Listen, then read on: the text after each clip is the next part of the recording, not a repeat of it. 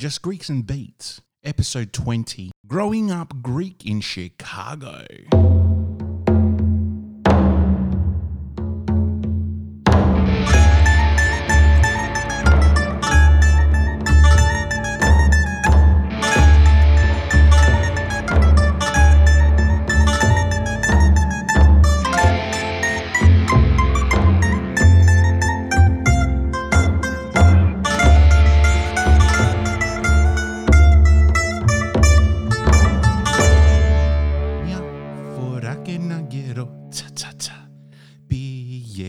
στο χώρο, τσα τσα τσα, και δεν χόρεψε καλά, τσα τσα τσα, και έκοψαν την ουρά, τσα τσα τσα. The reason why I sang that t- to start off this uh, podcast episode is because that's pretty much how I feel. Like my tail's been cut off and I've gone missing in oblivion the last few weeks. That's right, guys. Welcome to episode 20 of Just Greeks and Beats. Guys, um, this is an absolutely fantastic episode that we're going to be uh, listening to shortly, or you will be. I've already listened to it because uh, I'm the one that recorded it. um, and uh, it's been a few weeks now since uh, you've heard uh, an episode. The last one I was obviously episode 19 um, with Yana Terzi. And um, it, it's funny because the time difference between Australia and America is vast. It's not as close as what it is with Greece, where I can ring them at um, you know eight o'clock at night, and it's just after lunchtime over there. Here, I'm ringing uh, America at around ten o'clock in the morning, which happens to be about 7.30, 8 o'clock at night for them. So it's a very very big time difference um, and it's been difficult to you know organize these uh, next couple of interviews but we got there we've done it and it's going to be super wait till you listen in uh, with our special guest today nikitas kostadinov from chicago and you're going to hear all about him and why his name doesn't actually sound that greek to you a lot of things have happened around the world, especially here in Australia, the last few weeks. Um, you know, it's a very, very important thing for everyone, regardless of whether you are Greek or not, and wherever you are in the world, to get yourself checked in. Um, you know, go check out your mental health. See if you're feeling depressed, if you're feeling run down, and you just don't know what is going on. Please, please go seek some help. Go have a chat to someone. If you really want, email me, admin at Geffy Live, at Geffy.live, and we will have a chat. I'm open to every conversation, guys, because the more I can talk to you to help you, the more lives we can save together. Um, and, you know, mental health is a very big issue over the last few months with everyone being closed away from the loved ones, especially with all this quarantine stuff that's going on. So I know it's nothing to do with my Greek podcast, but it is everything to do with humanity. And that is check on your neighbor, check on your family. If everyone is doing great, fantastic. But if you feel like something is off, or if you feel like you're off, have a chat to someone. That's all I'm going to say on that. Um, let's get back into the podcast. This is a super episode. I'm really excited to be comparing the similarities and the differences between the Greeks growing up in America, in this instance, Chicago, and the Greeks growing up here in Australia, and obviously, this instance, Adelaide. Um, let's get into it. I think that's it for now. We'll get back to a bit more about the uh, future episodes after this interview. Bye, Nikos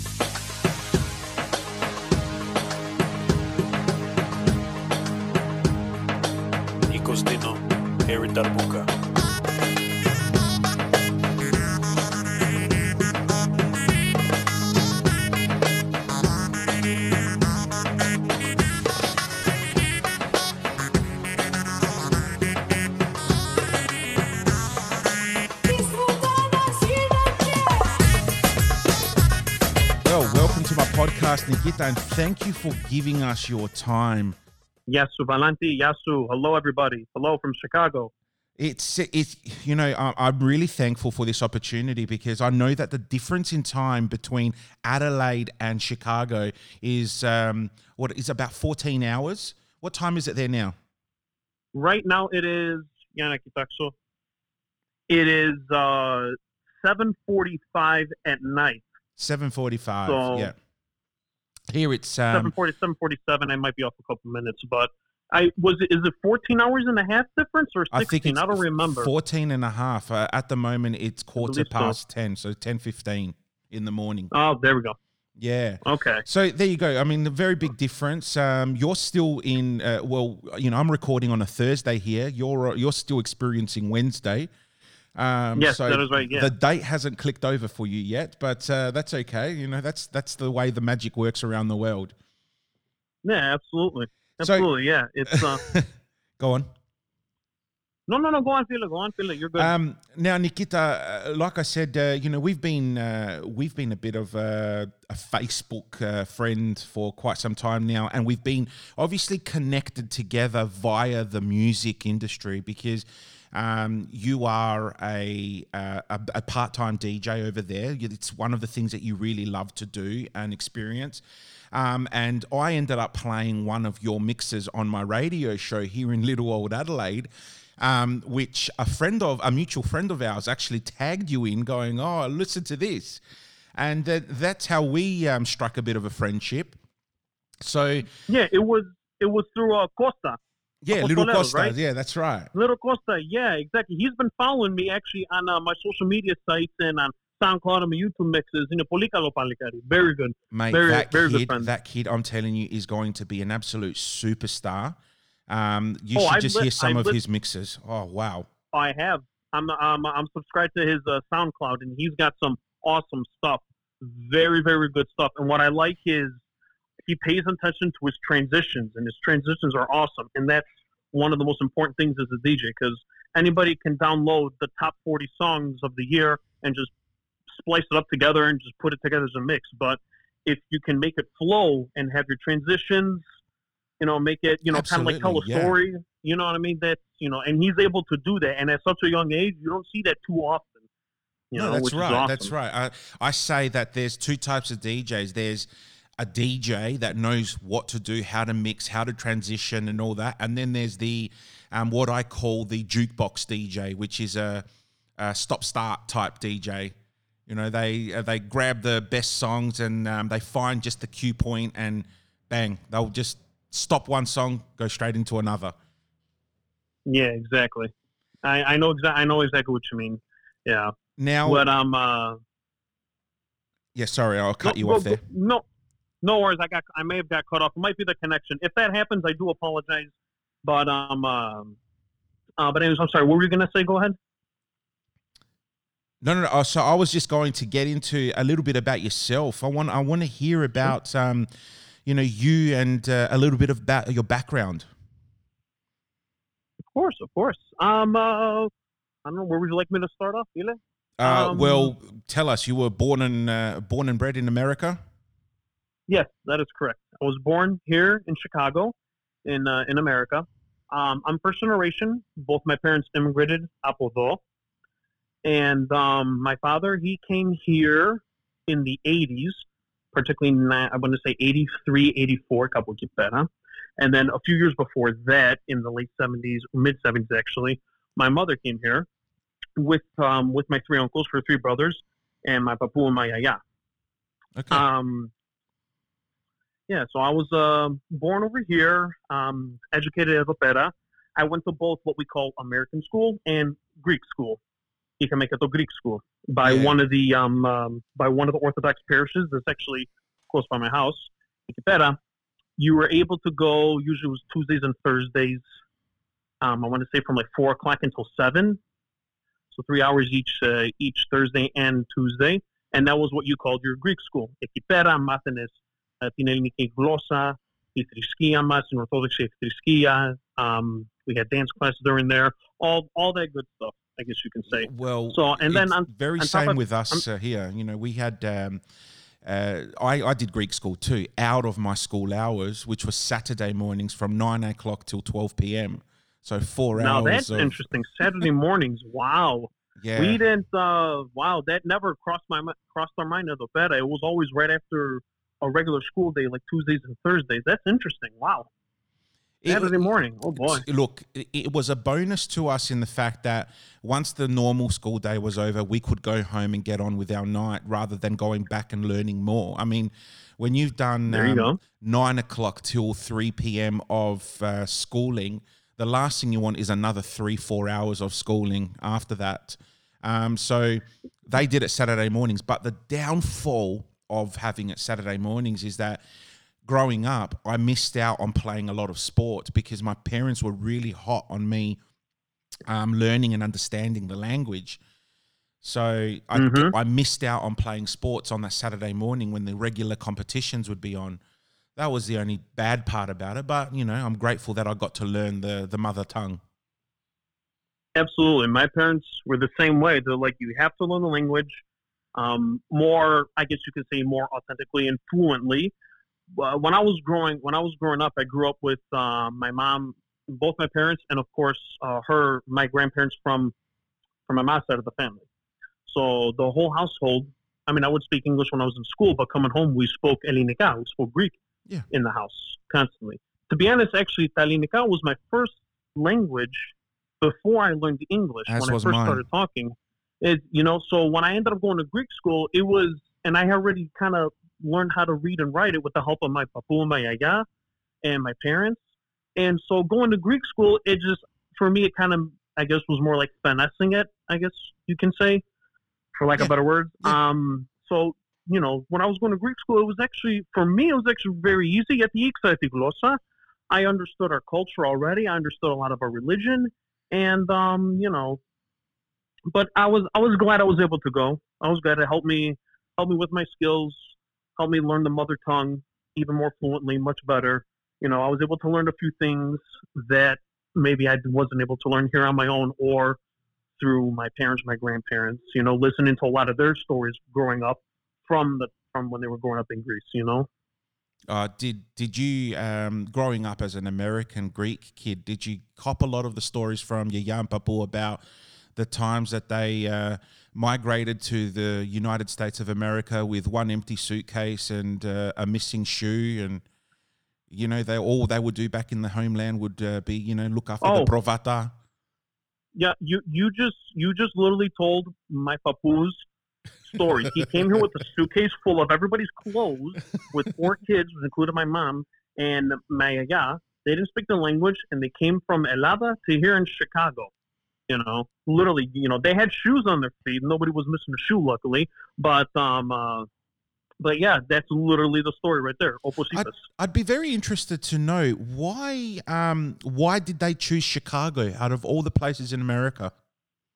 Well, my uh, at the time, my uh, we'll start off with my dad. O paterosmo, his um, his one one of his sisters, my tias, she was living and she was married already here in Chicago. Right. And my papu from my mom's side of the family had a brother, my great uncle, and Avtos Emenezobeta. He was living here in Chicago too. So that's where the connection comes from. Both of them coming to Chicago. Now, my mom, you know, when as as they got older and I was getting older, she would tell my papu, "Why don't you why, why don't we go down to Florida over there, right. Miami or Tampa? Much nicer weather, you know, get away from this winter and this cold." But you know, they came over here, being that there was family here already from both sides of the family, and that's how they were able to meet. So Right. Okay. Now, I want to um, touch on your name because uh, obviously it's a very interesting name, being a, of uh, Greek background. Um, Nikitas Kostadinov. That sounds a little bit more, uh, a little bit more northern Greece. That, North that of is Greece. correct. O, o pateros mu, his choreo, is called Gergelia. Now, a lot of people that are from northern Greece, up to Macedonia and Thrace, they know that choreo. It's right on the Sinoram Sinalava and with the Skopje. Okay. Right. So that's where you get that Z from the last name, Kostadinov. Now, my first name, Nikita, my uh, we don't have a Nikita in the family, but when my parents were looking through, I guess, the religious book of looking at saints and their names and such, they really liked that name a lot. Um, uh, and they saw what it meant in Nikita. He's known for the saint um, that you pray to to prevent any sort of birth defects or illnesses on your children whenever they're born. Um, right. best way I can phrase it. So actually, Um, the the feast of Saint Nikita was actually yes was actually on Tuesday, September fifteenth. As a matter of fact, Oh, so well, we had what, like a nice only- dinner over here at the house. What, two days ago? Χρόνια σου πολλά. Να, να σε καλά, φίλε, ευχαριστώ πάρα πολύ. Να σε καλά. Um, Yeah, it's, so it- not that's very interesting. So you've got no no other Nikitas in your family. in my family, no. We do have a few Nikos, but there's no Nikita in the family. Now, the prominent name in my family is for guys, it's Yanni, and for girls, it's Costadina. Those are the two popular names in my family. Very So- interesting. hmm Well, um, yeah, I mean, it, it's a bit like me. In my family, I'm the only Chrysovalandi. There is no other Chrysovalandis in my family because my name was um, taxid to the saint I, um, Irene Chrysovalando um, purely because my parents were struggling to have children. And this is a saint of fertility. And uh, the rule was that if you um, pray to this saint, you have to um, uh, give your firstborn child the name after the saint. So I've got no Chrysovalandis. My family names are Costadino Wow. and Dimitra. So, you know, I would have been a funny, my- Costadino. My guy is Costadina, and my mom is Dimitra, as a matter of fact. That's funny.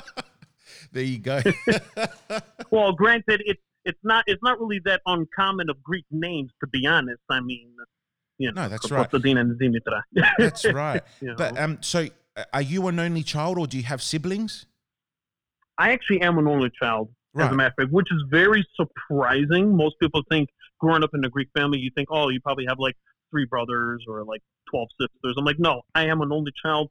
I have a whole lot of cousins, a Yeah. lot of them, Yeah. a whole lot of them. So your But, um, uh, your uncles and aunties were the ones that uh, went out there and uh, populated. Yeah, my one uncle wanted to create, like, you know, he wanted to field uh, an 11 man squad. You know, so is what he was trying to go for. And then I have uh, mo- most of my older uncles and my aunts. They did. They bore. They bared a lot of children. My mom and my dad were the ones like one is enough. I guess they got tired of me after you know my first you know five six years of growing up. They're like, all right, that's it. One is enough. so. oh wow, that's awesome! That's awesome. Hey, um, before we get into a little bit about the Greek community and um, everything sure. Greek, how did you get into the music industry? Well, I um, well, it has to go back. Five pieces is more. Okay, it goes back to my roots of my father plays guitar, both acoustic, electric. He can play bouzouki, but his thing is more so electric and acoustic guitar. And then also from my mom's side of the family, Papuzmo Oioannis, he played clarino, as a matter of fact. Oh, and oh, then wow. he had a cousin that also played clarino. And my one of my mom's older brothers, my Theo Costa, he plays clarino as well. So, and my dad was in a band when he was young, playing guitar, etc. And then my papu sometimes he would play clarino at the Stocorio and the Panigiri every now and then. Um, but he got so busy with the provata and helping to raise his younger brother and sisters that he didn't have time to become a traveling musician, musicos, you know. But um, uh, that's where I would say I get my influence. I guess you could say I feel like I was born with music in me.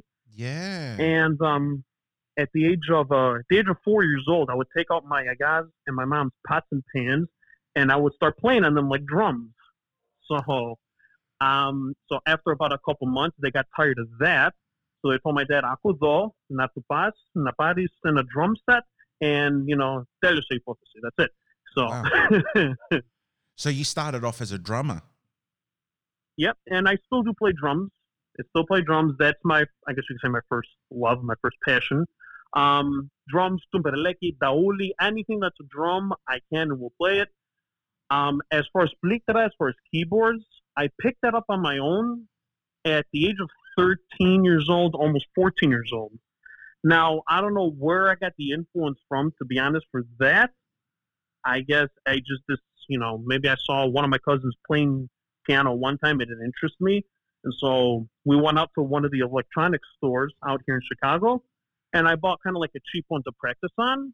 And then it just kind of went from there. And then I kind of did the research on my own, learning how to read the music on my own. Where I learned to play on was listening to Greek songs, both new and old, and playing along with them, listening by ear. And that's where I was able to kind of learn how to play piano over the, I guess you could say, over the last like 16, 17 years, is just listening to Greek music and playing it by ear. Apoki. Wow, that is super. That that the very very musical background. Yeah, yeah, I, I get. Yeah, I guess you could say I. You know, I like to think that you know because it's music is a huge part of my family from both sides of the family. That's where I like to think I get my influence from. I guess um, nobody in my family plays drums. I'm the only drummer, but uh, so I don't know where it came about that. But you know, Okay. it's uh, so yeah. Just just touching back on the on the Clarino influence. So what part? I didn't ask this earlier. What part of Greece is your mother's side from? my mother's side from is from Tripoli, Ah, right. and Tripoli. um, of course. Yeah, and and I would say seventy five percent of Chicago came from Tripoli. Like everybody from Tripoli, back in the sixties and seventies, packed up their bags and everybody came here to Chicago. That's what it seems like. Because in Chicago, the majority in the Tripolichotes from all the There from you go. surrounding Tripoli. There you go. Well, Literally. obviously that would have been another draw card for your your grandfather when he decided to pack up and go to America. Absolutely. Yeah, that was another. That was uh, that was also another major influence. a lot of people that family from Tripoli they came here.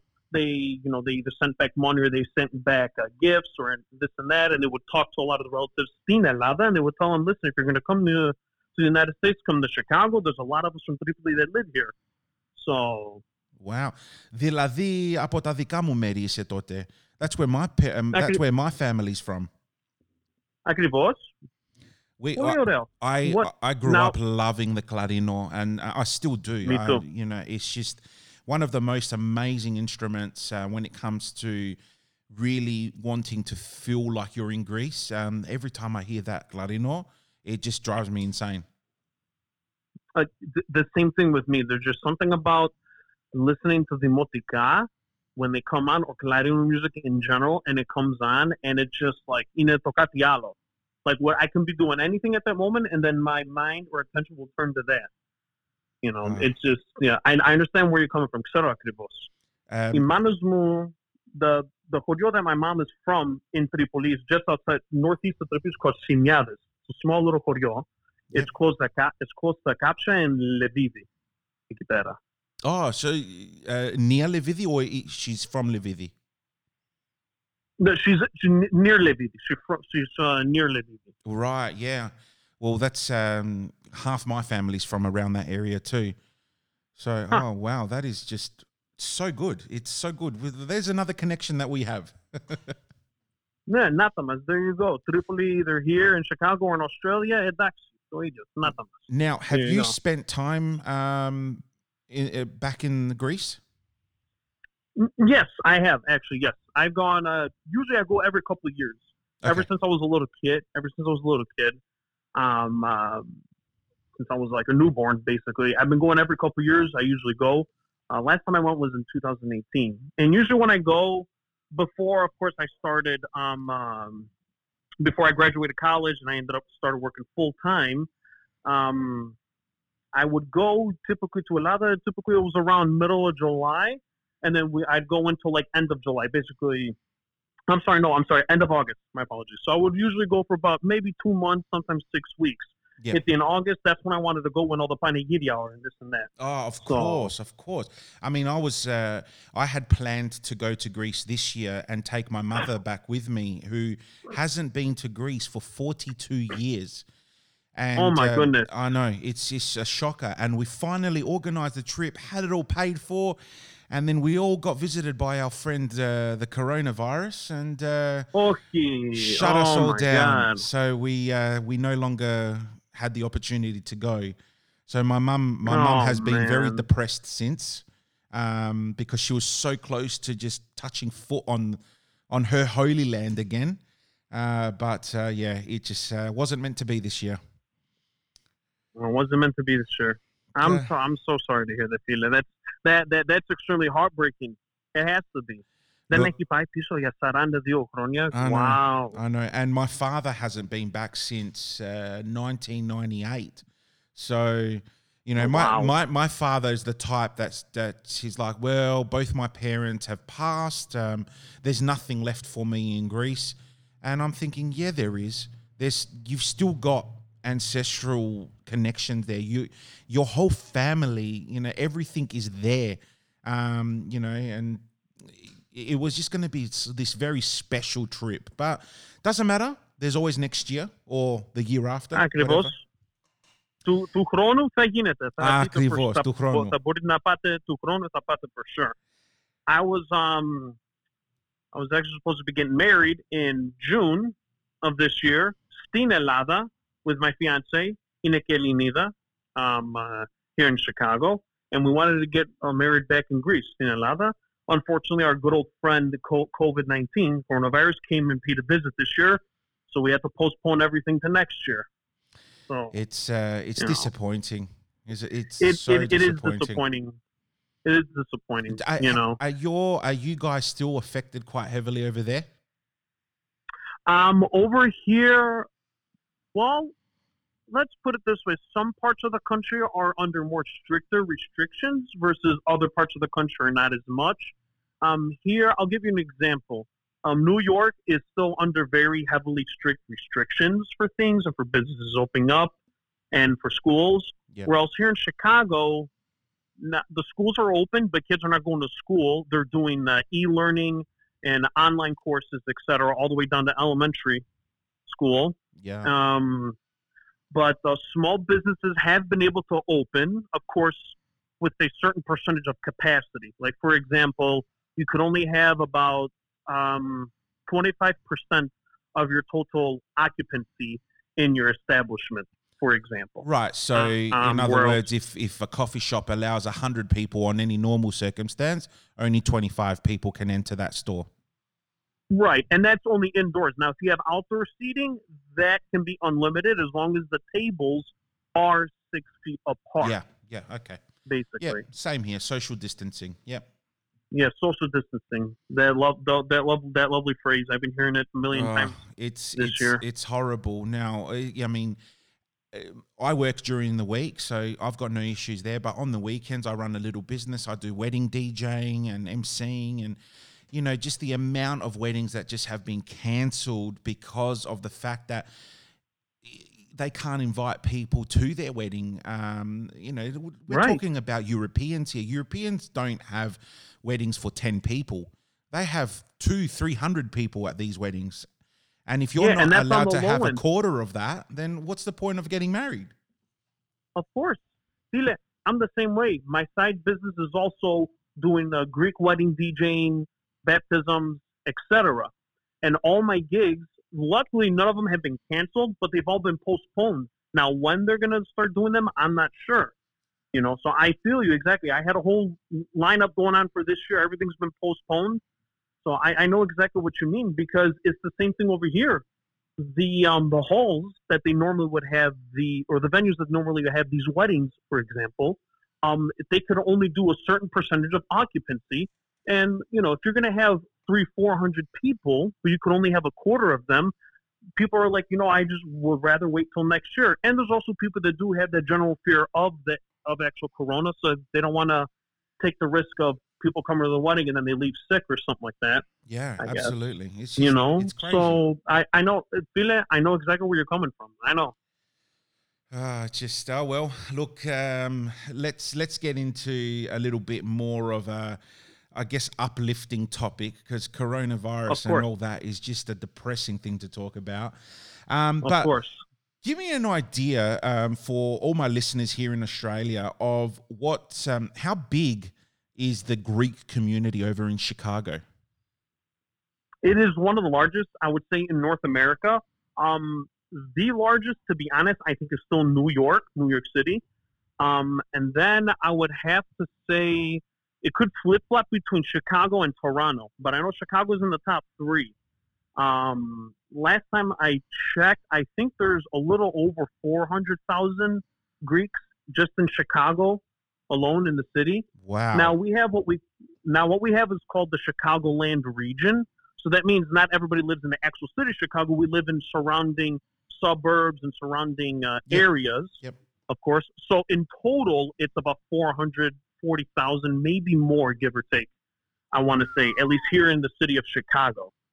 Now, that's less than New York, and I believe it might be less than Toronto. I'm not entirely sure, but um, I do know we are top three in the North America at the moment.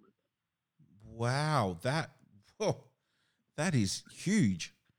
I didn't expect to hear Yeah. that number. Yeah, yeah, you know, when I tell people that, they're like, "Oh my God, that's that's a lot of people." But in a in a area, the Chicagoland region, as I like to call it, is has about nine million to almost ten million people. You know, so on a grand scale, four hundred forty thousand of that, I guess you could say, is like a smaller percentage. I guess Yeah, you can I call guess- it that. I mean, you you know, know. the, when you're talking millions of people in one state, um, here in Australia, we can't compare because we've only got, uh, what, about 20, 22 million, I think, Australia wide. Um, the so, the co- co- the co- countrywide, you're saying, yeah, right? countrywide, yeah, of course. okay. Um, so, you know, we're in, in population, we're very small compared to uh, what you guys are. You know, just one state has uh, numbers like that. it's crazy over there. Well, it, it is, and um, a lot of uh, a lot of American cities they have designated areas that are called Greek town, is like we like to call. I'm sure you've probably heard phrases like that before. Um, uh, in Chicago, we have a Greek town, and there's one main street that goes that goes through the city, and for like a good maybe six, seven city blocks is where you got a lot of our Greek restaurants, a lot of our clubs, a lot of small uh, business business owners that are Greek. They have their coffee shops, their restaurants, nail salons, uh, you know, uh, their bars, their clubs, etc. So, Quipera, there's a lot of uh, tourists, I guess you can say, if you want to call them, people that come visit the Chicago or they're from out of town on business or anything, and they like to come to that area in Chicago called Greek Town. So, it's, you know, because they get a lot of nice Greek food at Quipera and this and that, and that's where we, you know, go hang out on our Saturday nights whenever we want to go out. Yeah, yeah. Go. Potamas, Nakusma Musiki, and things like that. That's where the Greeks really go to hang out. That's like the spot to go, usually on the weekends. Yeah, it's um so it's the type of environment where you know during the day on a, on a Saturday afternoon you go for your frappedaki, a small mezedaki, Exactly. and then go back home, change, and then head back out to Greek town for the uzaki and a bit of a bouzouki, huh? Yeah, exactly. That is that is exactly correct. Unfortunately, we uh, Chicago used to have bouzouki a long time ago in like 70s and the 80s and even the 90s. But then once the DJing scene kind of really took off and started coming around in like the in like the late 90s, I want to say I was a kid at that time. I was, you know, the in late 90s, I was still a kid. But from what I heard from stories from guys older than me, older DJs at the time, that once the DJ scene kind of really took off on the Greek side over there in Chicago, that's when the bouzoukia kind of started, I guess, uh, declining. Yeah. Every now and then there is bouzoukia, but it was it's not as prominent as it was 25, 30, 40 years ago. Yeah, For so example, like my parents, will, my parents will go to bouzoukia at the time when they first came here and they were young, and but it was like like every weekend there was bouzoukia. Whereas now we don't really have the Nekome as much yeah, yeah. bouzoukia, I guess you can say. Same same thing goes here. You know, 20, 30 years ago, every weekend, Buzukia, um, you know, weekend after weekend after weekend. Um, yeah, exactly. It was like it was like how it was in Greece. Like, if that, Yeah. like you were in Athens with Thessaloniki. Or Yeah, something, right? exactly. And then over the years, it's just slowly died off, and there's been a very big decline in that live scene. Um, Mm-hmm. And it's more more so the DJs now that are, you know, doing their look. To be honest, here in Adelaide, we don't really um, have Greek nights or Greek events week after week. It's more so once a month that we would have a, you know, a DJ Greek show or um, Mm-hmm. incorporate a clarino and a bouzouki with the DJs. Um, so, you know, we do we do love the live element, but it's not as widespread as it once was. Same, I guess you can say same thing here. Um, uh, like you said, every now and then, uh, we will have some Greek nights featuring a live band, Buzuka, Clarino, Violi, Rotinane. We do have that once in a while, but it's not as prominent, you know, as the DJ scene. Like every weekend, at least up until COVID nineteen hit, of course. But every weekend, you can go to one of two Greek uh, bars, cafes, and clubs, and you know at 11 o'clock you walk in and it's the DJ just pumping Greek music, whatever it was, every single weekend. Nice. Um, um, two two places where I've DJed at, and um, give them a shout out. There's 606 Cafe, Keto Nine Mooses. Those are the two big, I guess you can, in my opinion, the Greek uh, cafe and clubs in Chicago. Or if you're a Greek DJ in Chicago, that's where you want to go play. That's where everybody goes from all over the Chicagoland. Nakusane Greek music, like DJ music, and that's basically every single weekend. So we've been able to have that luxury versus like you were saying, you guys have maybe something like that once a month or something like that. I just think you that here in. Adelaide, the population of Greeks isn't as big as what it would be in cities like Melbourne and Sydney, um, where Right. you know they can have where we can have weekly Greek events.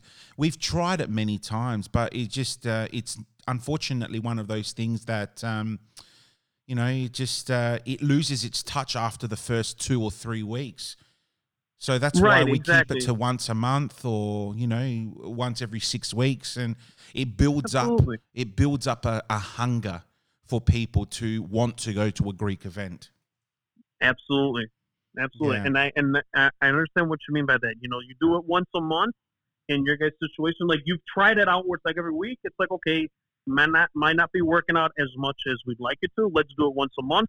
And like you said, you got people like okay, this month we got to go on this date. Get So and so is going to be spinning. I mean, let's go because we're not going to see them for another month.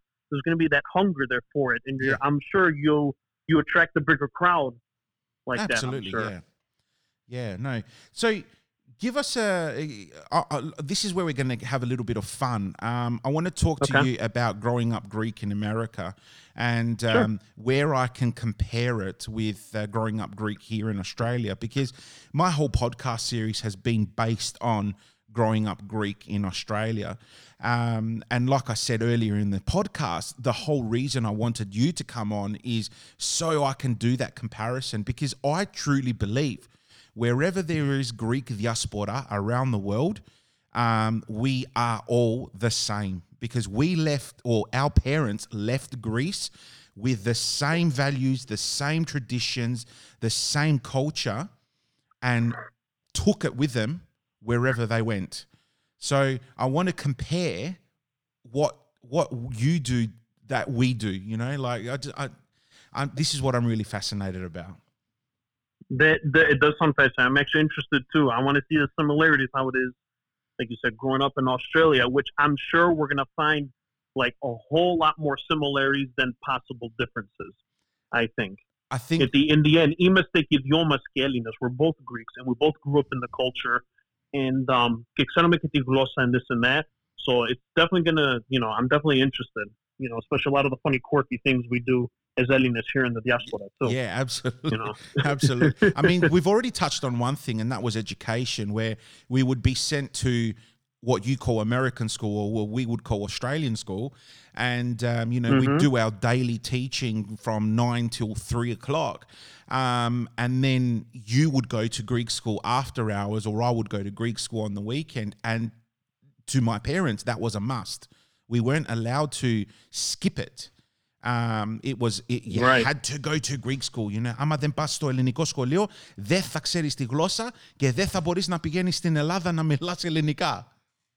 Exactly. Και, και, και μου λέγανε και εμένα, you know, άμα πώς θα πας στην Ελλάδα και δεν θα ξέρεις τη γλώσσα να μιλάς με τους ξαδερφούς σου εκεί πέρα, τι θα κάνεις άμα δεν ξέρεις τη γλώσσα, ε, τότε γιατί θα πας άμα δεν ξέρεις. I'm like, okay guys, θα πάω, θα πάω, δεν πειράζει. You know? But the funny thing that you mentioned before is that um, American uh, English is your second language. For me, Australian English is my second language. Um, so I couldn't speak uh, English pretty much until I went to school. And my parents actually sent me to a Greek Orthodox college.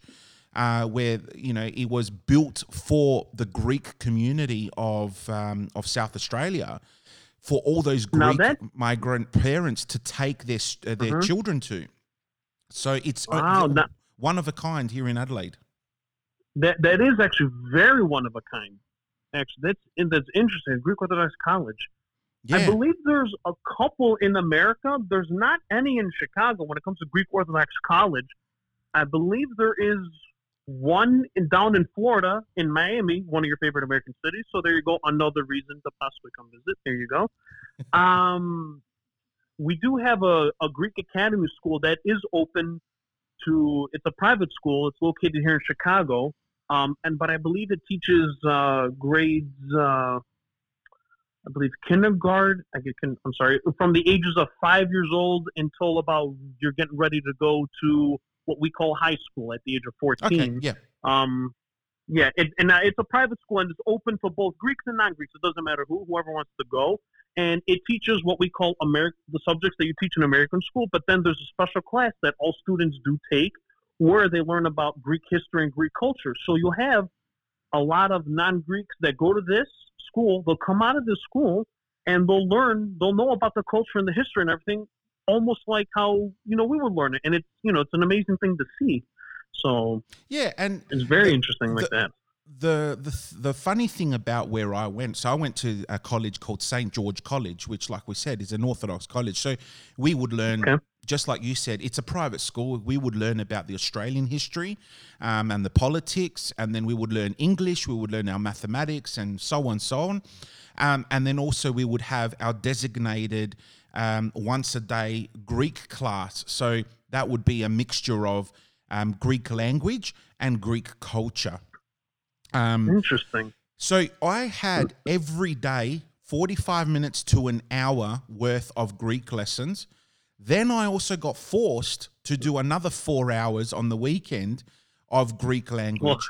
When I was fluent in Greek, I could speak Greek so good that I would be teaching the other students how to speak Greek. You know, and Yeah. it, it just that's the thing with the the parents that have migrated. It's so important that the language is kept. Absolutely, absolutely. It is one of the most important things to be kept in your culture is your language because when you know the language, whether it's Greek or any other country, from that it opens up it opens up your mind and your eyes to understanding a lot of other things because there's certain things that are in Greek you can't. It's very hard to translate into an English or into French or German, for example. Like it's only understood if you say it or how you say it, stalinika in Greek. You Yeah. know, and it's um it's amazing to see how many modern day words in the English language, for example, especially in the medical field, that the root of them is a Greek word. Oh, It's amazing. everything, everything it falls uh, just like the um, the baba in um, my big fat Greek wedding. Everything goes back to a Greek word. And, and and what's funny is people see them, they'll look at it like, oh, that's funny, that's a joke. I mean, yeah, in the movie it's funny, but in reality, that is true. It is. You know what I mean? And that's not. And I'm not trying to sit here and pound my chest like, oh, you know, you know, this and that. A la, it, it is true. There are so many words from the language that are the root of it is from the Greek language, being that it is one of the first and most ancient languages to have existed. It's amazing. So, sticking on the language part of it, um, I, I- want to ask you a funny question. Um, so, growing up, were you surrounded mainly by um, by Greek friends, or did you have, you know, the Americani, the the, the different and uh, Xeni type friends? Uh, I had the Greek friends from a young age. I'll be honest, I did not have any Xeni friends, I guess you can say, until I hit uh, high school at the age of 14. That's when I kind of ha- ended up having a couple of Xeni friends. And by Xeni, like they were also from a different culture. Like one of my best friends at the time in high school for four years, he was from Ukraine, Right. for example. He was Ukrainian. And then I had another friend, uh, he was from Poland, he was Polish. But they were both same situation as me. They knew their native tongue. They were first generation here. You know what I mean? So we had a lot of similarities, even though it's two different cultures, two different languages and countries. We saw we had a lot more things in common than, let's say, I had in common with the Xeni Americani kids whose, you know, great great grandparents have been here in America, for example. Of course. Yeah. You understand what I'm saying? So that that is, and then I had a few more, I guess you could call it Xeni friends in college. Yep. But I guess my best friends were always either Greek and or my and a few other of my other best friends they were Serbian, as a matter of fact. Oh, of So- course. Yep. Serbian. So uh, yeah, I one uh, Yeah, one go- of the things ahead, that um, one of the things that I remember growing up, I had a Serbian friend too, and he would always come to me and he would go, um, "Elas Servia Orthodoxia," and he would just we would always sing that because that was what connected us. Uh, Such a different language, but very similar in everything else. oh absolutely. I was for all for all like the Serbian holidays that they had. My one of my best friends, he would invite me over to his house. I'd go over there for all the Serbian holidays, and he had like a bunch of uncles because his his his dad had like several bunch of brothers, and they all would tell me they're like Greeks and Serbians are Orthodox brothers. We love you guys, this and that. It was the funniest thing. I was like, this is amazing, you know. Ah, it's very good. Hey, um, so one of the questions I wanted to ask you with did you ever go through an experience where you had a Xeno friend, um, you know, come over to your house later on in life, and and you know your mum uh, decides to just get really angry at you for no absolutely no reason, and would spit out words like "Nikita, the xilo," or something like that, where your friend would then turn around and say, "What did she say?" and you would try and translate and explain what was just said, but it doesn't come out right when you're saying it in English. Oh, that I I believe I believe so. That happened. Yeah. Um. Um. One time I had one of my friends, one of my Ukrainian best friend. He came over to the house one time. We were gonna play some. We were playing PlayStation or something like that. Yep, yep. I if I if I can remember that story. And then I want to say we were 16 or 15 years old at the time. And my mom, because at the time when I would play PlayStation, she would always tell me, να κάνεις τις σχολικές δουλειές σου πριν θα παίξεις uh, το PlayStation or that. You know, she would use another word for that specifically. I don't know if it's okay for me to say it on air. But anyways, um, and so I didn't listen to her that one day. So we were, she came over. I'm like, oh, don't worry, we'll be fine. We'll be fine. She got, bam, I turned the thing on, start playing. She comes home from work at the same time, and she sees me downstairs. Και μετά μου λέει στα ελληνικά, θα πας ξύλο άμα δεν σε βλέπω να τελειώσεις τις σχολικές σου δουλειές. Your homework, this and that. Γιατί έφερες το φίλο σου εδώ πέρα, αφού ξέρεις τι πρέπει να κάνεις, μπορείς να το παίξεις αργότερα, whatever. And so, και ξέρεις, when we speak in Greek, it's to somebody who doesn't, they think like, why are you guys yelling at each other? But really, we're not really yelling at each other. It's just the way we speak. That's how we so talk. she went back upstairs. Exactly. And my friend looked at me. He's like, dude, what just happened? Did you just have an argument with your mom? I'm like, no, I didn't have an argument. mom. That's how we talk.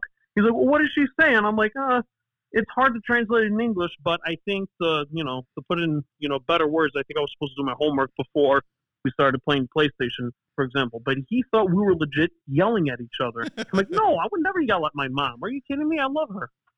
Oh, you know? it's, it's classic. I mean, I remember the one time it happened to me, and I had to translate to my friend what my mum said, and I go, "Oh, she just basically told me I'm going to eat wood," and he's like, "What do you mean yeah. eat wood?"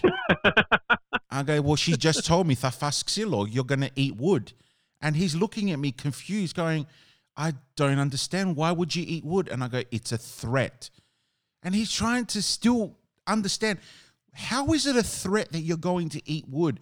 I go, look, Wood. Yeah. in Greek, it means the fasxilo, which means I'm going to smack you. And he would go, ah, right but it translates to you're going to eat wood. So eat that's wood. the funny thing exactly. about our language. And I think in general, all European languages, when you say one thing, it totally means a different when you translate it to English. Absolutely. Like, for example, uh, when your mom would yell at you and say, zaparo ti or zaparo ti padopla, you know, something like that, whatever. And let's say a non-Greek speaker would be like, why is she saying, why is she yelling to go get a spoon? Why can't she just go get it? Or why is she yelling to go get her flip-flop? What's she to, you know? it's like you don't want to know or experience it, actually. Oh, that is So- hilarious.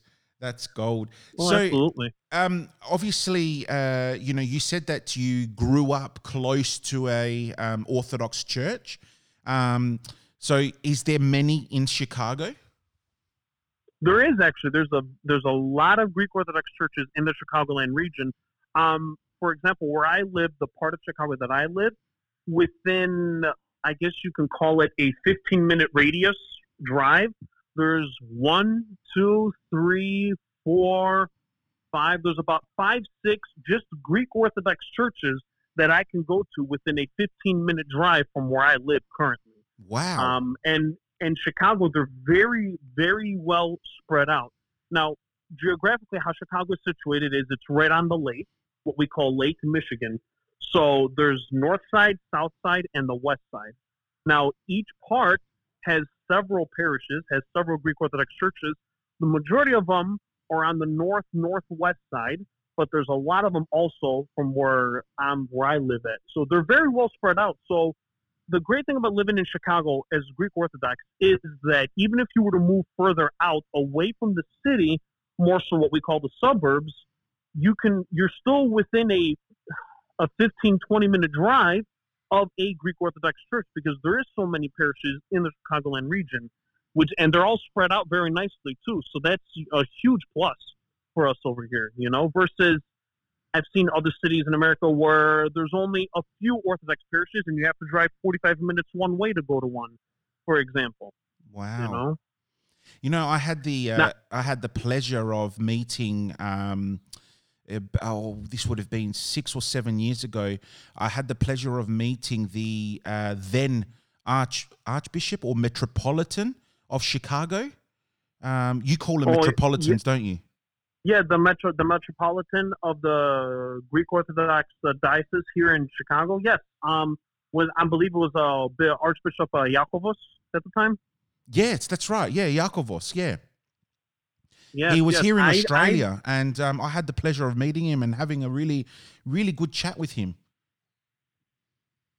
oh wow, how about that? I I've seen him several times when he was at you know at Hispaniagios for one of our churches of the Opera, Yep. for example. Um, you know, se- several major holidays for the ch- churches, and when we go like for Hispaniagios for Pascha, I would see him a few times in my life, and I've heard him give his sermon and speak, but I've never spoken to him directly, to be honest.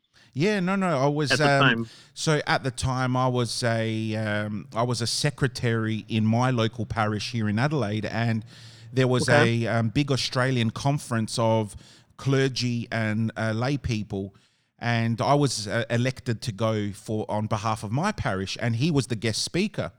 So um, I had a, a little intimate um, uh, drink with him uh, at one of the functions that we had and had a bit of a chat. And I told him, you know, my wishes are to one day go to America. And he was telling me all these wonderful things about Chicago. And I told him I was a Michael Jordan fan. And uh, then, you know, we sort of hit off from there. So Valenti, very good you're man. You, you're the man. You're the man. you got to I'm from Chicago. Jordan is God over here. Oh, Literally. oh, or mate. almost. I'm I'm currently having this argument with one of my very close friends who thinks LeBron is the shit when it comes to American uh, basketball. He thinks he is the god, and I said, nah. No one, no one will ever take the title away from MJ. For for me, I I understand that for me, it's coming from a biased opinion, being that I was born here in Chicago. I grew up a Bulls fan. Like I, you know, I've been to a game where I saw him and Scottie Pippen and those guys play in the '90s. My dad took me, you know, Wow. uh, one time. Now it was for, for further away, but I still got to see Jordan play live. I had the starter jacket. I had the posters and of all the titles and everything in my room and stuff. So like growing up in Chicago in the '90s as a Bulls fan was definitely a surreal experience. So I I know I'm coming from a biased opinion, but for me, Jordan will always be the greatest of all time because I have that also that I guess you could say that nostalgia, that childhood connection to it. I guess you can say. Yeah, Um, absolutely. But LeBron is definitely in my top three. There's no denying it.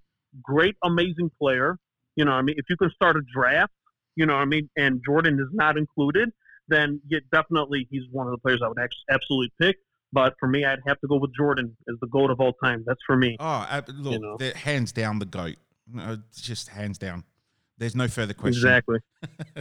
Um, what, what about is uh, is our Greek friend uh, in your top three too? Oh, Antetokounmpo. Yeah. Oh, I guess right now, current NBA athletes, he is definitely in my top three. Absolutely. Oh, He is literally his nickname. He literally is a freak of nature, and where he plays for the Milwaukee Bucks is actually a one-hour drive north of Chicago. I haven't gone to see him play live yet, but I plan on it. Giannis. as a matter of fact.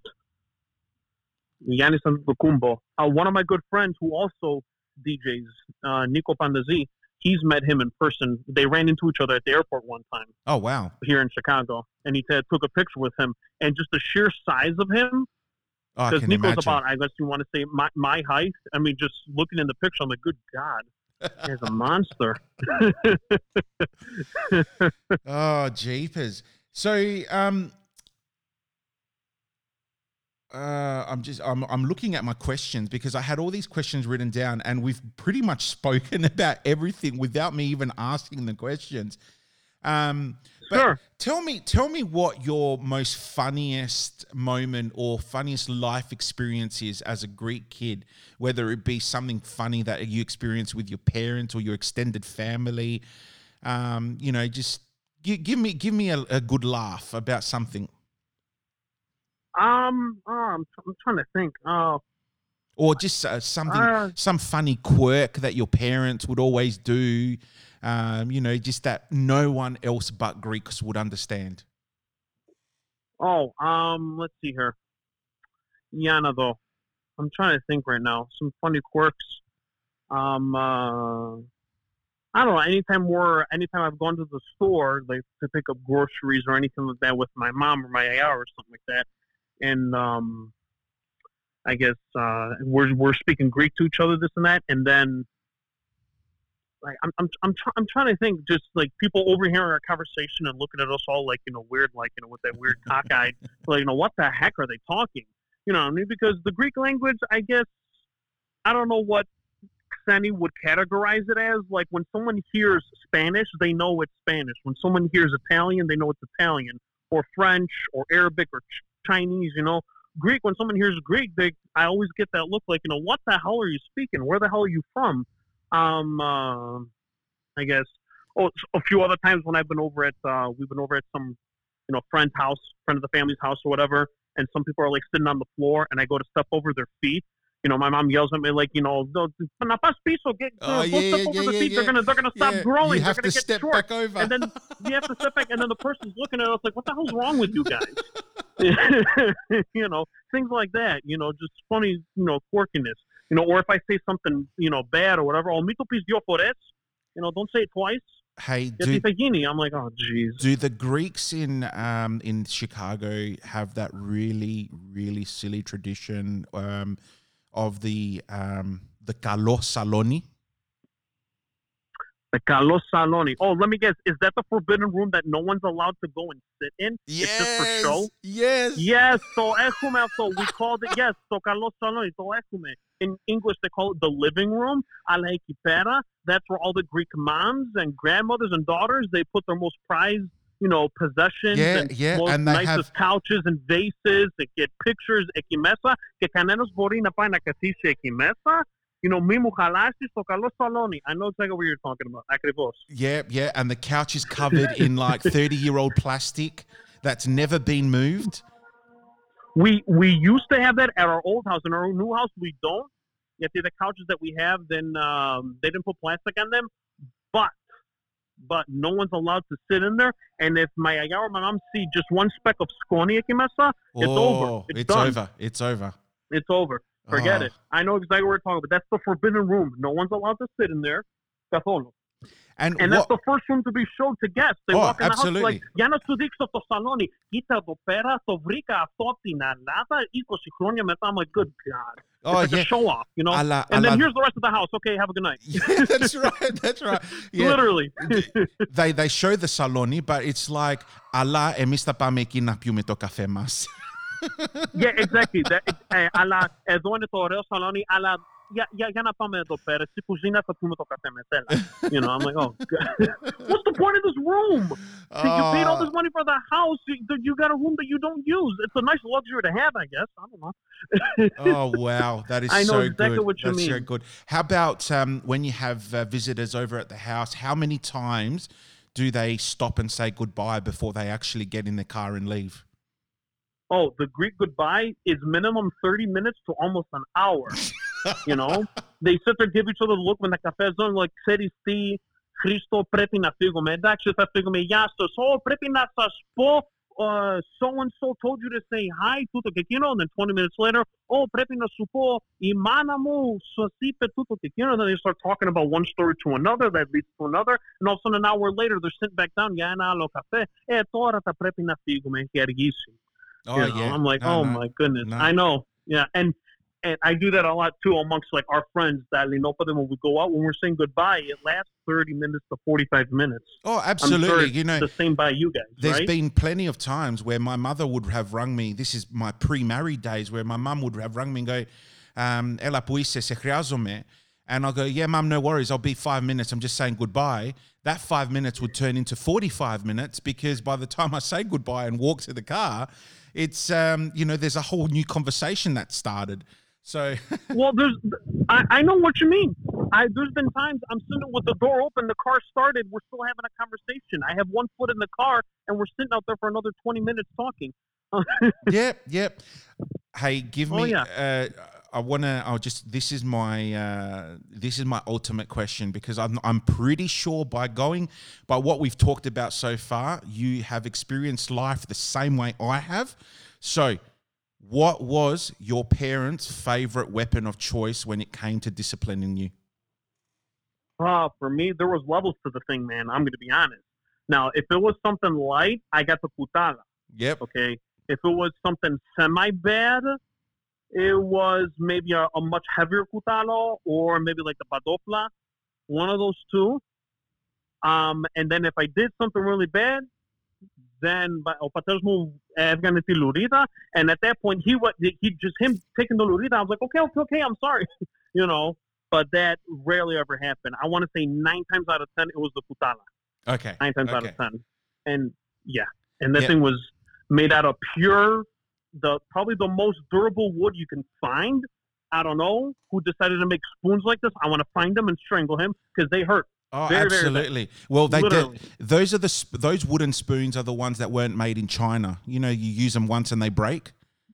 Yeah, exactly. No, these were probably the same ones that were made from like the from the trees that you get. In, They like, were probably the- made the from the, the olive Yeah. trees in Kalamata or something. Oh, pro- probably, absolutely, absolutely.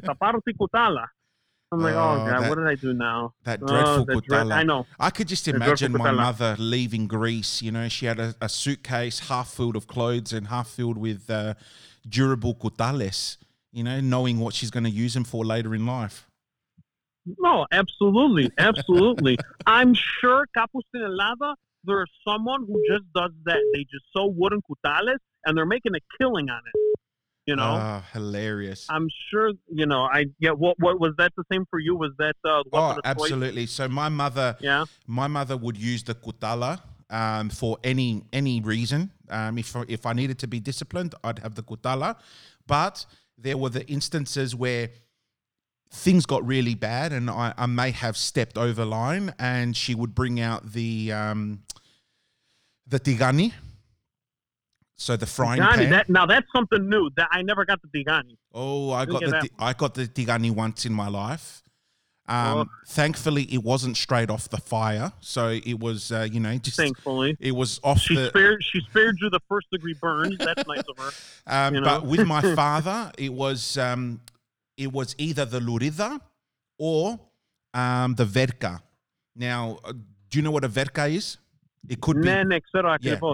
My dad Yep. would have this grapevine, and uh, every once a year, one, once the grapes had stopped uh, growing, he would trim it, you know, like prepare it for the year after. But he would always Mhm. take the long vines and dry them out, so he could use them as a as a weapon to discipline. Oh wow!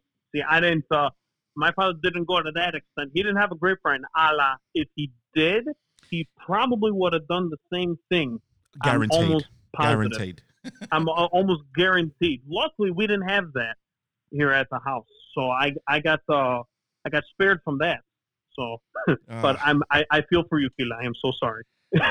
wow. Well, hey, Nikita, this has been an absolutely fantastic chat, and I really do appreciate um, you know you giving me your time. I know it's uh, so. What would it be now? It'd be uh, close to nine o'clock at night. Oh, right now it is quarter to 9 p.m. It is 8:46 6 p.m. currently Okay. in Chicago. There you go. So we've Yeah. we've been having a really good hour of uh, chit chat, um, and uh, I just give me the, this is the one last thing I want to ask you, and I want you just to be Sure. as open as you can. What does Absolutely. it mean to you being Greek? Um, I think it. I know I've put you on the spot now. I now. think th- it's you know because there's so many things about being Greek in our culture in our life. I think the first most important thing is oh god the, the, the, to be honest i know it sounds like you know an easy, a simple question like if somebody that was american asked me this question like i would be able to answer answer to them very easily but when it's like greek to greek because we under because we have a mutual understanding it's tough. I would always i for me it has to be about knowing kno- knowing your history where you come from respecting your elders get these these are your roots you know what i mean? Understanding your greek culture from both the ancient times the byzantine times and now all the way to the modern times you know? And it's just for a civil for our people that we've been around for thousands and thousands and thousands of years it's just amazing to see that we have similar ways of thinking and how our language has lasted over the times it it's I don't know. I guess even it's a blessing. Nice again, menos Elinas is the best way I could put it. It truly is a blessing because you see how much we've given the world through our culture, through our language, our food, for example. You know, I mean, it's just you know, but that doesn't even like touch the tip of the surface. You know, oh, and just how and you know how growing up in a Greek family is such an amazing such an amazing experience you know and being that we have so many similarities. Like for example I'm all the way here in America born here. You're all the way in Australia born here. We just connected not too long ago and yet I have more similarities that I have with you than I do with people friends that are not Greek that I've known for decades. For example absolutely. you know? It's uh, i think it's the um um the the pride the pride of the national the nationality that just we're we're proud to be greek. Also it's the Absolutely. philoxenia this is one thing that cannot be described in english the philoxenia where there's no know- direct definition of it to be fairly honest. Like I like you said the philoxenia i don't i don't i don't receive that from the non-greeks whereas metusalos tus Έλληνες υπάρχει and it's a natural thing it comes off naturally it's not like it's forced or anything That's right. You You know? you, could pick you know you uh, you could pick up the phone to a friend, a Greek friend, and um, you know just the slight slight inclination that there's something wrong, they'll pick up on it and say, "Hey, is everything okay? Come over." You know, let's let's have a chat, rah rah rah. Or the second you step foot in their house, there's already, you know, um, a whole trapezi waiting for you. It's it's just it's something you don't experience with other filets. exactly like for example if you were to ever for example visit here to chicago or if i were to ever come to adelaide and visit over there in australia for example Oh, you wouldn't be spending any time if- in your hotel room.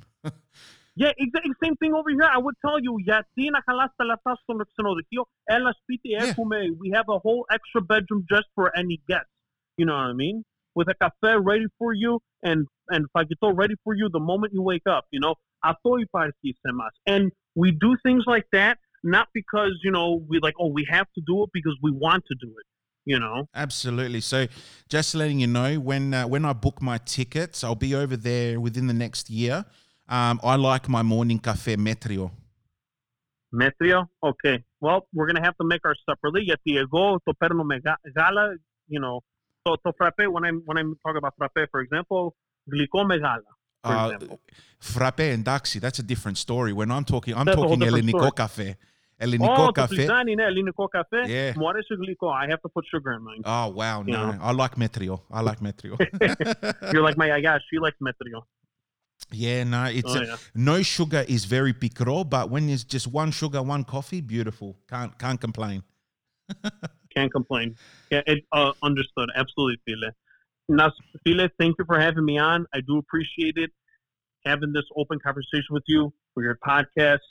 You know, I've only known you for a short amount of time that we've been connected to social media, but after talking today, I feel like I've known you for like 25, like all all 30 of my years. Yeah, You know, I mean, that, that, that, that's here. what it truly feels like. Same here. It's been an absolute pleasure, and I'm really looking forward to all your future work as well. Um, you know, keep sending it my way so I can thump it out on my radio show. Um, but Absolutely, Phil. just yeah, thank you so much, Nikita, and um, you know, just enjoy the rest of your night. And I'm sure that we're going to talk again soon, very, very soon. Absolutely. We'll be talking soon again. You have a good night. It was a pleasure as always. Nasta kala. And we will talk soon, Megano, okay?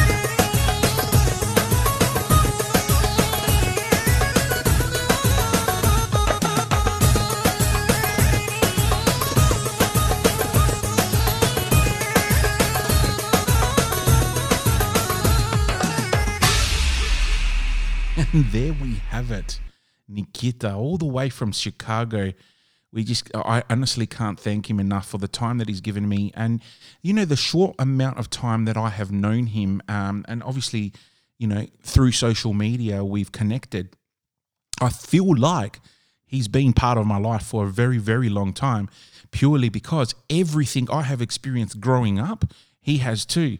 I was a firstborn here in this uh, beautiful country. He was a firstborn in over in his beautiful country.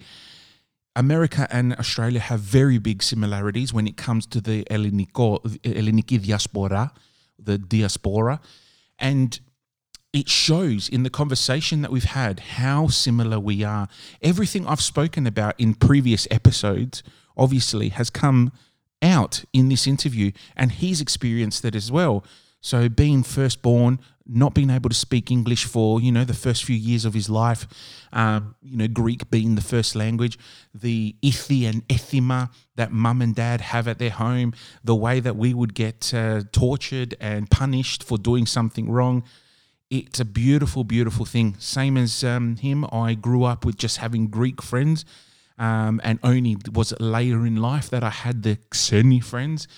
Um, but it's been, it's it was a fantastic episode, guys. In the next coming episodes, we've got some really, really big beauties. Um, I've lined up an interview with the one and only Basil, the Greek comedian over in America. So we're going to be talking to him about the way he's grown up in America. And I'll tell you what, he's done three DVD series on growing up Greek in America. So I'm really, really looking forward to it. A very good friend of mine, and I've finally been able to get him off of his busy schedule for just an hour to have a bit of a chat to us. Um, in future episodes, I've also lined up to talk to the one and only George Diakomichalis here from Adelaide, Galimnos Pastries, who is a massive, massive, passionate person when it comes to everything Greek. I mean, he runs his own TV series, It's All Greek to Me, and it really sinks in well with uh, what I'm trying to do with this podcast series and what I'm trying to educate the Xeni, the non-Hellenes, the non-Greeks on this um, on this podcast. Guys, we're going to leave it there. Uh, thank you very much for understanding that uh, you know each episode, um, with especially with these interviews, does take its time to uh, get organised and uh, you know interview uh, when you're 14, 15 hours behind. But it's happened, and we're we're so excited. Um, technology does make things a lot easier, to be honest. It's great. Um, as always, make sure you listen into my radio show every Monday night, Geffy Live Radio, uh, with DJ Valandi, myself, and of course um, Snoop, Jonathan Giannopoulos, when it comes to sports. Not that he knows anything about sports, but hey, each to their own. Let him have his moment. I give him 15 minutes and he takes 45. Anyway, whatever. Galo programa. Every Monday night on doriforos.com.au or you can watch our live stream facebook.com forward slash Geffy Live Radio or forward slash DJ Valandi. If you have any feedback or anything you'd like to hear on my podcast series, if you want to make a funny comment that you want to um, uh, uh, hear in our, uh, or you know what, even a funny, um, a funny event situation, um, a memory, guys.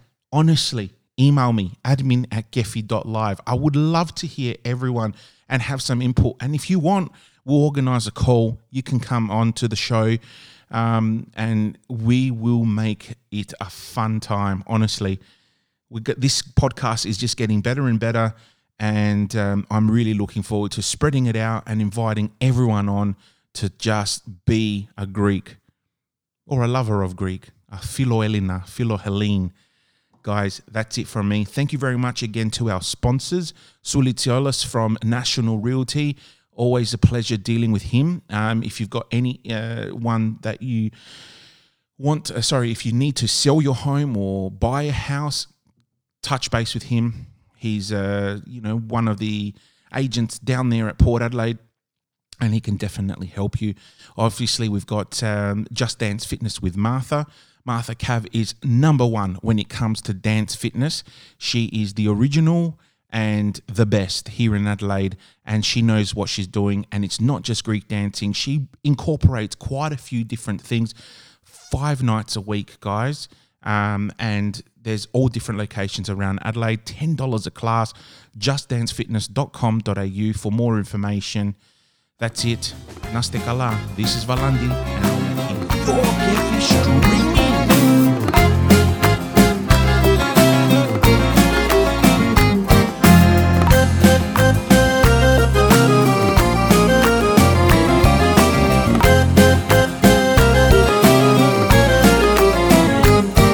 Whether it's America, Australia, Germany, Canada, wherever there's a large number of Greek uh, diaspora, you know what I mean? Yeah, um, li- living in another country, but you're not ethnically from that country. You're ethnically from another one. You know, especially if you have if you keep your culture, and especially in our case, the Orthodox religion is a big part of our culture and our community and whatnot. yeah, absolutely. You know, you you you you see both sides of I guess you could say the coin, both how the lifestyle is in the country that you're currently living in, and also your country of your ethnicity.